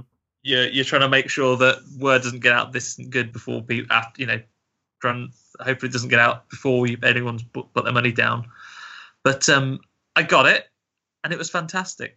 And then Doom Eternal is just Doom twenty sixteen more so. Everything is cranked up to to another level. Everything is very extreme. There's there's almost an arcadey feel to it that you you know you haven't necessarily got to. It's the anti-Resident Evil. In fact, you haven't got to covet your resources and hold on to things because the gameplay mechanic of Doom twenty of, of Doom Eternal more so than sixteen is that you are going to run out of stuff. You are going to run dry. Um, you can run into a fight with practically nothing because there are things that you can continue just to do to build up your items again. It's become it's a very very fast, twitchy gameplay, and there are actions you can take that can remediate any of your statuses that you have. So your health is going to run low, so you do those glory kills. So you do enough damage on an enemy, they flash, you click the little melee, and you get an incredibly gory animation of a monster literally being torn apart, and that spawns health for you. So you're on low health, that's how you get your health balanced. You have this item called a flame belch, which sets things on fire. While flame things belch. are on fire, yeah, yeah. you'll you have a little flamethrower on your shoulder that literally belches fire. Um, you'd use your flame belch on things, and while they're on fire, if you damage them, they spit out armor. So you do that to boost your armor up. If you're running low on ammunition for any of your weapons, you chainsaw something, and chainsaw chainsawing a monster to death will um, have it spew out loads of ammo for your other weapons. So every encounter that you get yourself into, and it's got lots of verticality and like acrobatic movement around it as well. Typically, in a Doom in a Doom Eternal level, there will be some small corridors, and in each level there'll be four or five large open areas where you're going to find yourself in a in a firefight. And at that point, you'll go in, and there will be wave upon wave of enemies that come in. And what your real gameplay challenge there is that you want to keep moving around the area, because if you stand still, you will be killed. Uh, so you have to move around quickly and aggressively, and the game becomes an exercise of look for a weak enemy, shoot it, and then do whatever I want to to it to make sure I get the thing I'm running low on. So do I want more armor? Do I want more health? Do I want more ammunition? Which means then you can pick out your big targets in the arena and focus on them to try and get rid of them. And there are, and they've done a lot of work in its arcadiness to give each of the larger demons that you fight particular weaknesses as well. So, you know, those big meatball demons, those caca demons that are like the big, yeah. the big floating things. If you fire a grenade at those guys when they've got their mouth open, they will swallow it and it will blow up inside them and it will weaken them. So you can immediately glory kill them. And then you have uh, other enemies that will run down and try and melee you that are particularly vulnerable to one weapon or another. So it's a very like frantic experience, like thinking, right, I've seen that, so now I'll switch to this weapon because that's good against this enemy. this enemy. So it's a very panicked experience, and the visuals are gory and horrific. So there's the horror in that sense, but there isn't really time to have to be tense uh, because yeah, it's just it's just going. It's I heard there's more of a story through. to Doom Eternal. There's there's more going oh, on. Oh, there is one story wise. Yeah. Yeah. Yeah, there is. There's there's more going on, and it follows on pretty much directly from the end of Doom twenty sixteen. Again, I think we talked about this before we started recording. We, we're directly not going for spoilers on these newer games that are out, but it's Doom. There's not much story to tell. There are there's hell. It's on Earth. Everyone is attacking them. There's maybe some other forces at work as well. I think there's more. There's more story in Doom if you are really into it. You pick up pages of lore as you go, and you can read those those files at your leisure. But to be honest, the story is delivered fairly minimally as you're going. Yeah. You'll have someone will stop and talk to you and explain what something is, but you don't really have to stop and pay attention to it. For the most part, more demons will come and you'll shoot them. I feel like it'd be cool to do a Warhammer forty K game in this style. Um, you're a space yeah. marine running around chaos space marine lands or something. Yeah, I, I really want to play. I played. I played twenty sixteen, um, and that was a lot of fun. It's, um, yeah, if, if you enjoyed it, you'll you'll like this. It is more of the same. I would say it just takes that extra step to being that little bit more arcadey as well. Yeah. Okay. It seemed like the the role of like the space marine in the original Dooms, but he's just he was just a bit of a nails, hard as nails space marine. Whereas with the Doomslayer stuff in twenty sixteen and this one, he's almost like superhuman in a way, and I guess it explains it, how he tends it, to become like that. Yeah, it it touches on that of the story of this game um, as you go through as to how he has become like this and how he has this sort of like supernatural, I guess, ability to get rid of demons and kill them off and not be killed by them. Um, yeah, it, it's not. It's now a little bit deeper than it's just he's like the hardest man in the world. Um, he didn't say a word. He didn't say a word, right? He still he's doesn't like, say a word. No, he doesn't say anything. Um, yeah, I think, th- there cool. are some, I think they know. Some... They know exactly what game they're making, and like they're just knocking it out of the park. It. I really want to get it. I really want to play it. I think yeah, there's something I'll, to be said for the fact that there is. There is no pistol and no punch in this game like there were in old Doom games. Like okay. the first thing, the first thing you pick up is your shotgun, and the first attachment you get for your shotgun is a grenade launcher, or you, you can choose actually because you've still got that weapon upgrade system. Um, you either choose a grenade launcher or something that makes your shotgun a fully automatic shotgun. So this is the level of. Yeah. This is the level of things you get, and then by the time you get towards the later stages of the game, you have a dirty, great, like mystical energy sword that can kill anything apart from like bosses in, in one hit. Even like the equivalent of cyber demons, you can chop in half with one slice of this sword. Um, it's um, there's an incredible, it's a real great balance of like you have it, you're an incredibly powerful character, so yeah. you know this isn't like a, a vulnerable. Uh, vulnerable survival horror situation, but at the same time you are very vulnerable. You've got an in- incredible destructive power behind you, but if you stand still for a second you will be killed. So it's it's all about it's like a frantic action, but I'd still say it fits into the world of horror just be- I, I guess mostly because of the the visual style and what it what it accomplishes. Yeah. Mm. What were your thoughts on the Doom movie while while we're here? Do you think it's successfully adapted? Do you think it's possible to successfully adapt it? Uh, I haven't seen it in a long time. Um, I kind of want to watch it again. I kind of remember thinking it was all right. It's I on liked, Netflix. I always like Carl Urban. So. It's got like a first person segment, isn't it? It yeah. has. It's the best bit of the uh, film. Which is obviously, it was the best bit of the film, yeah. So I definitely want to watch it again. I remember enjoying some parts of it, like The Rock is just ridiculous, right? He's like, you kind of think he he suits being like Doom guy more so than Karl Urban, but then as the film progresses, uh, you realise why he doesn't. More so but... now, because like the because the Rock wasn't, he was always big, but like there was a certain yeah, point yeah. when he became huge in quite like a short period of time. I feel like nowadays he'd make a great Doom guy potentially. Yeah, yeah, I think you're right. Although he's nice too one. too kind, his eyes are too kind. His eyes are too kind. kind eyes. Your eyes are just so kind. Okay, yeah, cool. So the last game, we, we are going to be talking about spoilers for this because I we were saying before we start recording, I don't think there's a way to really talk about this game without talking about spoilers because uh, this game doesn't even has an option where you could turn off the gameplay elements and just enjoy it as an interactive narrative experience. Um, yeah. So the, the, the main sort of gameplay is, is the storytelling. Um, and we're talking about Soma. We've talked about it before, but we never managed. yeah, we we've never been able before. to talk about it with spoilers. So, no. um, yeah, Soma going in. Yes, Soma. Uh, when did it come out? It's uh, twenty seventeen. Says oh no, twenty fifteen. Frictional game. So it's the guys who made Amnesia. Uh, so they made their names uh, for themselves doing that, and then they came out with this sort of sci-fi uh, horror game with a, a similar. Um, similar spooky uh, atmosphere to it, but this one is such a unique game. Is there any other game quite like Soma? I'm or any other media quite like Soma. I feel like Underwater tried to capture some elements of it. But... Yeah, Underwater, The Abyss. But this was obviously, the, the fact that it takes place in an underwater, like, remote research facility isn't even half the story, is it? No. In terms of what's going on here. There's so much going on. There's, like, A I. There's... Uh, what else is there?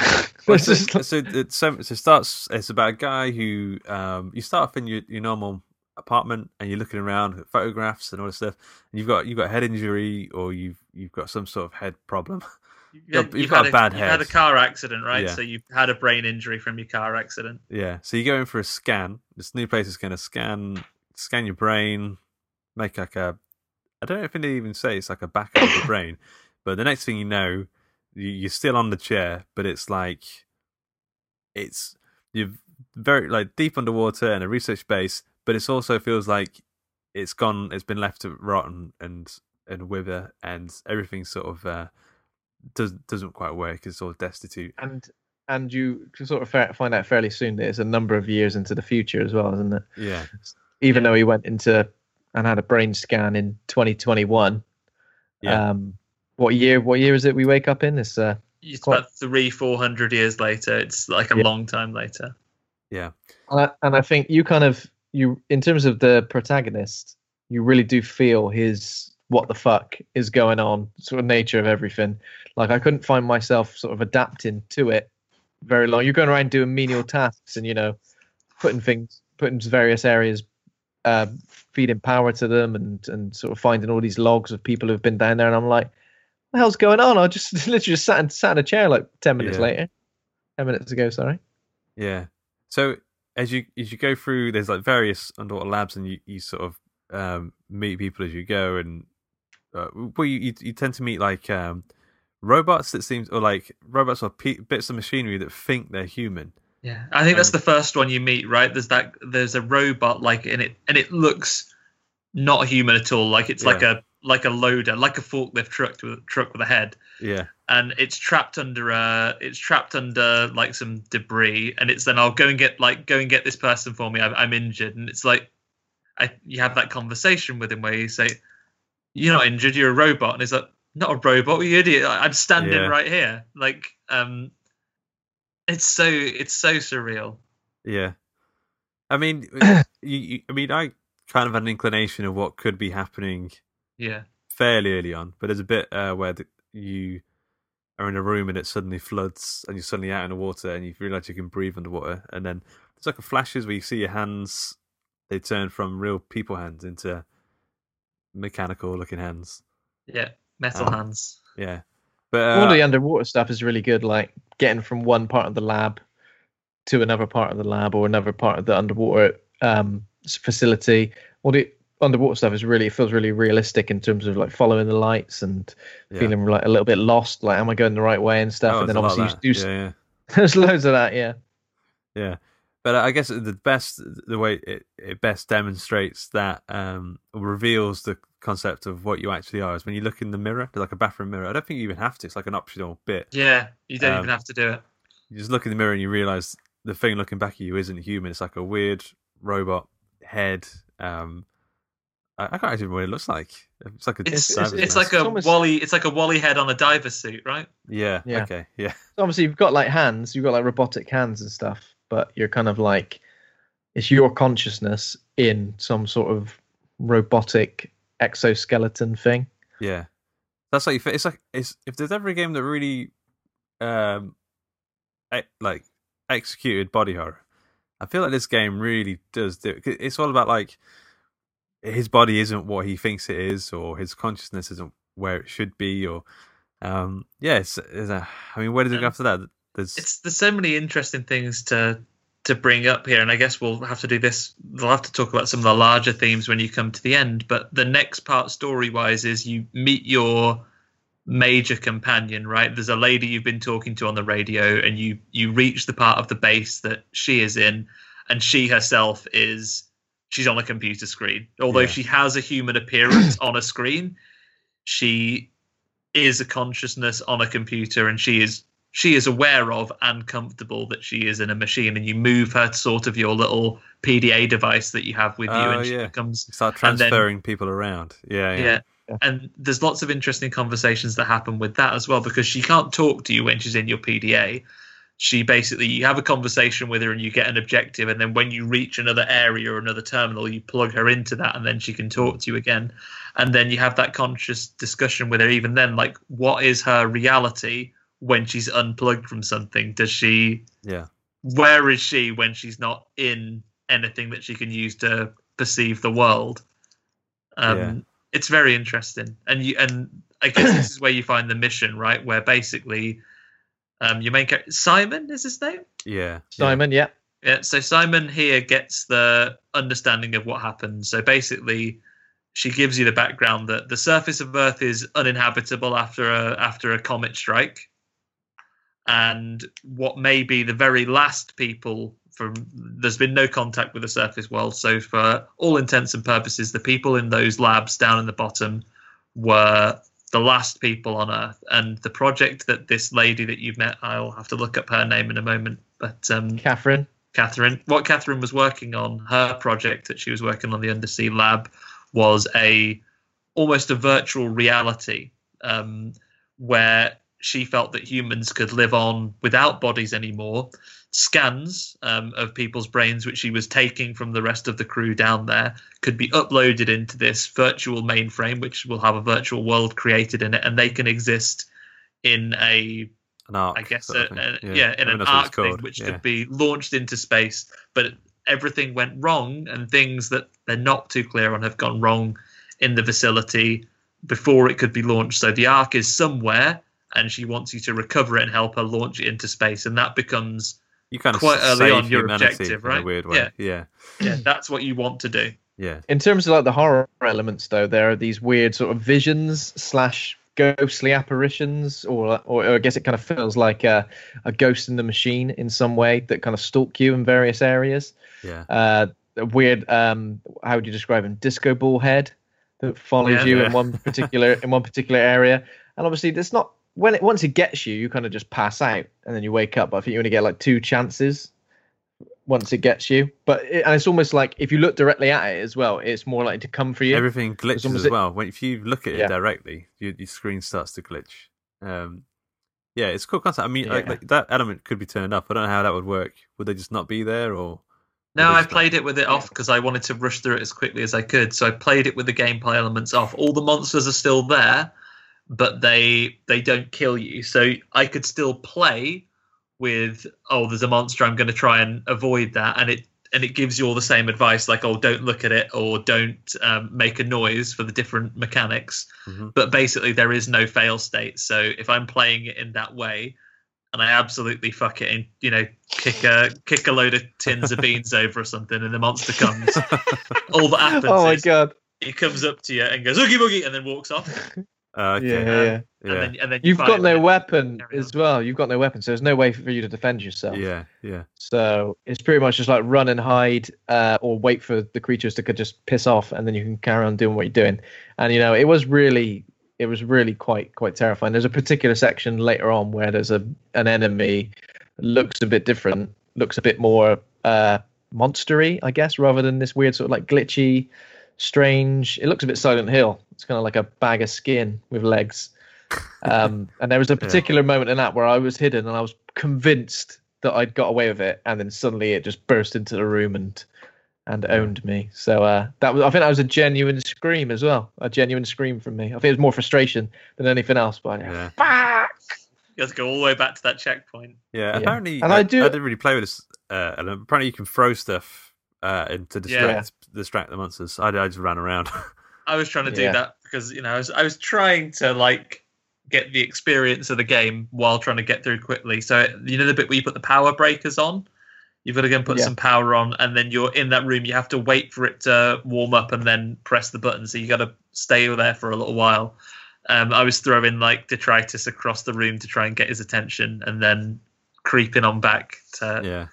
that press yeah. the switch. So I mean, there's, that, there's that, that horror element, but I mean, the, I think the reason this game is probably going to stay with me for a long time is the, is is the other horror element, which is all that the suggested horror.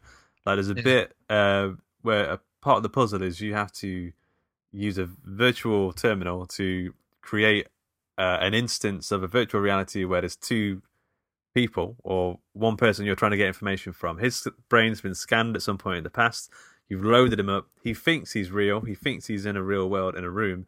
But as soon as something looks wrong to him, he starts to freak out and it crashes the system. So you have to keep loading him up over and over again, kind of like in a perpetual torture, until you manage to work out the the puzzle and get him to give you the uh, the information that you need. How you can do to keep him calm long enough to get the information out of him. It was a bit like that episode of Black Mirror, the Christmas episode, where there's like that tiny little tiny little. Um, do you remember where John Hamm is questioning or trying to break? Yeah, yeah, the little egg thing, the little yeah. consciousness in the egg. It reminded me of that, where I felt like I've got too much power here. Yeah, I feel yeah. like I'm really like affecting somebody. Um, yeah, that was pretty. That was pretty intense. And then, so, the, go on, sorry, Andy. I was going to say, did you? I, I think I asked you, Luke. Did you pause for any of the like extra reading? Did you do that? Did you find that quiz at the end? Did it ask you the same number of questions over and over again? And did you change your answers at all? Oh, I, I vaguely remember that. 'Cause it says. It's part. When do you first answer it? Like the questions are like, could you hurt someone or? Oh no, the, yeah. the question there was the questions I had was because it's all about this consciousness thing, and I guess we'll put this part of the story in now. So you, Simon, are there now because as part of their experiments, you were one of the first brain scans that was ever taken um, when they were first testing the technology. So your scan has been kept all of this time. As like a almost like you know like Alex Kidd on the Master System, right? This is the first. This is like the the built-in version that they all had. Yeah. Sorry guys, Sorry. The hellhounds are breaking loose down there. It would appear. uh, without me telling them to stop, they're going to carry on for a minute or two. But yeah, so you were one of the templates that was first um, uploaded into the system. So this is how you somehow, by some happenstance, have ended up there four hundred years in the future. Um, but then, hang on a second. Let me go and deal with this. Okay. So aggressive. Yeah. Let me go and deal with these little dogs. What what point is this? Okay. Well, um, one minute, one hour. Yeah, one hour, twenty-four minutes. I've got. Yeah. Sort of back in action. Okay. Yeah. Yeah, so where were you? uh, you were saying so. Your oh, yes. your mind was the first backed up, and you've been so you were you were the first you were the first back, and you were you've been in there this whole time. So this is now where you are. This is how you've ended up four hundred years in the in in the future. And I guess as a result, there are lots of questions you are asked because as the Simon that had his brain scanned, he would have stood up back in two thousand whatever, and he would yeah. have carried on for the rest of his life. But you, the Simon that has woken up in the future, don't perceive anything that was past that. So you experience things and you are alive, but you are not the real Simon anymore. And that's what questions come up in the quiz. So the questions that it comes up for you are like, do you still feel like you're a real person? Do you feel that your life has more or less value uh, yeah, than it did yeah. beforehand? How does it feel to be in this type of body? Do you do you mourn for the life you had and the body you had? Or do you feel that you're a separate entity? And then it says, I think the last question is, do you wish to continue? And you could say, no, I would prefer to be dead. Yes, I would prefer to be, um, I want to continue to be alive. And no, I think my life has more meaning now. Okay. Did you encounter yeah. any of those things? I, re- yeah. I remember, but yeah. I, I don't I remember I what I put. Yeah, yeah, I think I did that twice. I think there was one at the end, post credits, um, and there was one a little bit earlier than that. And I think I changed. I think I changed my answers. I think in the post credit scene, I kind of tried to make my answers a little bit more like it was a happy ending. Yeah, yeah. Well, the, so the the bit that really hammers home this idea of um, instances of consciousness uh, is when you. You need to you need to go to the, the bottom of the uh, Mariana Trench. Is that the right word? Um, yeah. Marine yeah. Trench. Um, but your flimsy robot body isn't going to be able to sustain it, so you have to you build a body out of uh, bits of suits and bits of robots or something, um, and then you then your your colleague Catherine says, "Right, we're going to have to transfer your consciousness into the new body." So you do that. And it's a whole little furore, like uh, you're zapped into this other body, and then you're suddenly in this other room where that body was, and you think, okay, it worked. But then you hear the you in the other room say, oh, nothing happened. I'm st- I'm still in this body. And then you, it really hammers home the point that, oh, shit, it's not transferring any consciousness. There's no there's no consciousness. Oh. They're just instances of minds that have been. So you're, uh, you've you've copied and pasted, not cut and pasted. Yeah, exactly. Yeah. So then, so, you... but then the old version of you needs to be basically. You get a choice whether you can switch him off. Yeah, that's like... what I did. I pulled his plug and because he was unconscious, and I let him go. And he have a couple of those choices as well, right? There's another bit where there is someone on life support, um, but you need the power yeah. to get through to the next oh, one. So yeah. I, yeah. I yeah. yanked her out the wall. Um, yeah, and then get out! I need this. I think I sat there with her. She was like, like "Can you sit here with me while I die?" Oh, oh that, yeah, that's yeah. another one. I sat with her, but the, the one that I yanked out the wall was early in the game. But the other one that you oh, mentioned, okay. Ben, I did sit with her. She's the last, the last true yeah. human, right? Yeah, yeah, that's yeah. right. I wow. sat with her. Yeah. I was nice to her, and she asked me to do that. I wouldn't if she'd have said, "Oh, don't, don't turn us off, mate." I wouldn't. Yeah, but she, but she, she but she did ask. To. She did ask about me. That. To. Yeah, yeah. So I sat and I sat with her. Yeah, something that that like I think is like a perfect. In uh, involving uh, interactive story moment, like it's so good. Um, and, but Simon, for some reason, the main character is a bit of an idiot. He doesn't seem to realise because he said the same thing comes at the end. He thinks that at the end of the game, when he's launched this thing into space, this perfect utopia, that he's going to be on there. Like throughout the entire game, you're that's what you are aiming to do. Really, is to get on, get yourself on there, uh, a golden ticket. Uh, there's some great bits when you're on the when you're on the bottom of the ocean floor where it's pitch black and you see like. Some giant whale, beastie, beastie something, just sort yeah. of fl- swimming past you. Like, it's amazing. Um, and then you get towards the end. Um, is there any other moments? Like, I guess there's yeah, lots of scary you, you bits. You by and large save the day, right? Because part of the reason there are weird monsters is because of the A I that has the ability with this like nanogel that it can basically construct things. And, and yeah. it's this, it's this stuff that is. It's almost like biomechanical gunge and like almost yeah. like a parasite or a cancer that's growing out of control around the facility, which is why it's so weird and broken. That's why there are monsters. And you also get you, the opportunity to bring that rat back to life. Did you do that? I missed yeah. that bit. Yeah, it's yeah, amazing. It's like a dead rat, and then you can pull this lever, and it, it it squirts some of the gel on it, and it comes it comes to yeah. life, starts like moving around. Yeah, that oh, was cool. I missed that bit. Yeah. But I think you get the opportunity to get rid of this thing, and you, you do, and you you basically stop the the further spread and you poison it. Um, so you've saved that thing, but then you're right, Luke. It all builds up to that end where you've saved you've technically saved this lab from just completely collapsing. It's, and you... it's directed really well. That final moment where like the ship's. It needs to get so much battery power or something for it to shoot off. It, it's trying to transfer you, isn't it? So you're and ah, it's like stalling. It. Yeah, yeah. And it's like oh, stalling, stalling, and you get you get Catherine up up installed, and then it just it it's like on about seventy percent, and it like just just finishes off. When it was doing that, I turned to Kat, my own Catherine, who and I said, "It's going to end with me stuck here on my own, isn't it? This is there's going to be like a little like bleak ending to it, but it it works. It, you."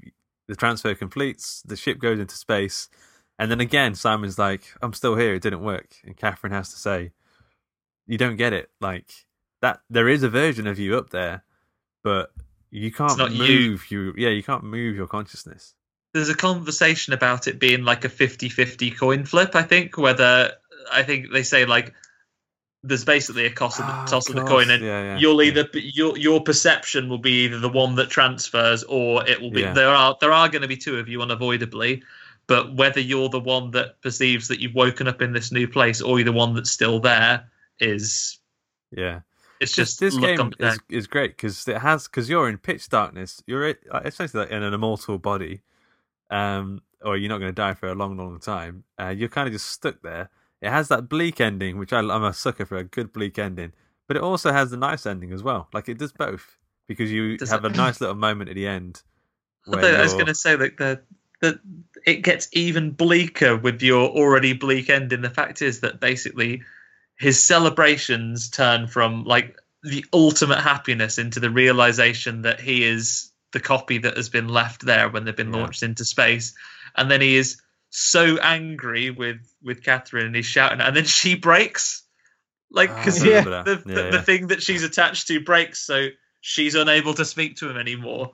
So then he is Jesus. entirely on his own, and you've already encountered other robots that have been down there on their own, and they're basically all gone mad. Yeah. So that's basically his fate, right? That he's down there at the very bottom of the sea at this point, where the only thing is that big horrible monster.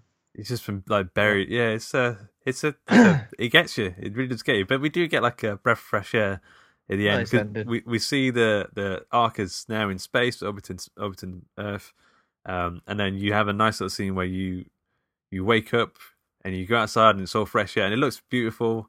It's like a nice sunny day, sort of um, idyllic, and you know it's paradise. Um, and I think Catherine, you see Catherine up ahead, maybe or something. Yeah, I'm not too sure. She gives you a little wave. Yeah, you do. Yeah. You run over and say hello to her. Well, yeah, amazing, amazing ending. Yeah, so well, so well written, and there's so much. What is a a short a short experience? Say like the mechanics are so simple that you can turn them on or off, basically, but there is so much rich content in there, and I think for the budget comparatively they must have had for this, there is so much that's gone into the the writing and the creation of this entire world. So you know this, you know the fictional technologies behind it, the mm. setting, it all just falls into place so neatly. Um, yeah, yeah, yeah. It's great. I, I, was, I remember uh, starting to play it and being a bit like, I can't. I mean, no one really talks about it. No one really brings it up as uh, one of the big hitters. Um, but yeah, it's fantastic, really great. Um, is there anything else we want to talk about before we wrap up? Uh, I don't think so. I guess if anyone's listening to this and they want us to review um, a particular horror game or a particular horror franchise for a future episode, then just let us know.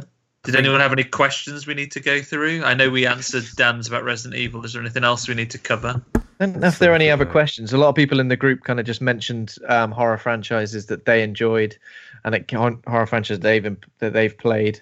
So stuff like Silent Hill um, was yeah, mentioned. Silent Hill's the big one. Uh, the P T, the P T demo, um, obviously Alien Isolation, which we've discussed. Outlast, we've discussed.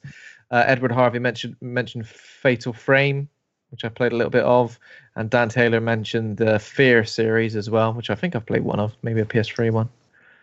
But yeah, all stuff that we could possibly touch on in the, in for future episodes. Maybe we should do something. I wouldn't mind doing something with Dead Space potentially. I'd like to. I'd yeah, like I could to actually do, play that. I could go and finish Dead Space three. Um, I didn't yeah. get through that one, but uh, one and two are great. Can you play? Can yeah. you run the PlayStation Four? Um, Dead Space One. Mm, I don't know I actually. Think, I I've think got I've got on P S three. They're backwards compatible on Xbox, so I guess they'd work on one and then the other. Cool. Okay. Uh, I'm gonna have a look. I want to. Yeah, I want to play that. Cool. Um, yeah, this has been fun. We should do more. We always talk about games anyway. It's nice to have a bit of a chance to. Yeah, nice to mix it up. Uh, so for next week, where we we were going to discuss Final Destination, which recently turned oh, yeah, twenty. Yeah. So yeah. Andy, you can join us for that if you fancy it. Cameo. Oh yes, wonderful. Yeah, so that was actually pretty cool. Cool. Uh, we've not done any early two thousands horror for for a while, have we? No, no. I think so. Come on. All right. Um, thanks for listening.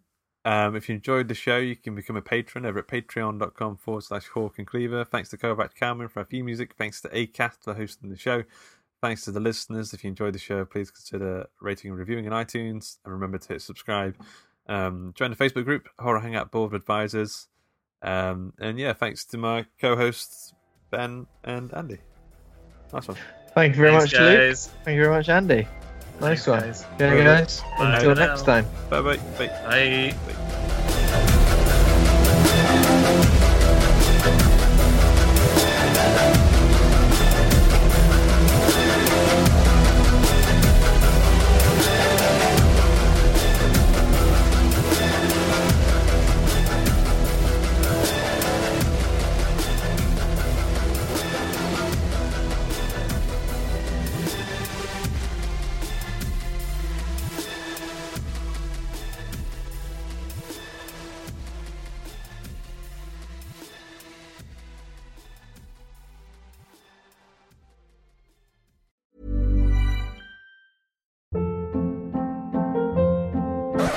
Up. What was that? Boring. No flavor. That was as bad as those leftovers you ate all week. Kiki Palmer here, and it's time to say hello to something fresh and guilt-free. Hello Fresh. Jazz up dinner with pecan-crusted chicken or garlic butter shrimp scampi. Now that's music to my mouth. Hello Fresh. Let's get this dinner party started. Discover all the delicious possibilities at hello fresh dot com.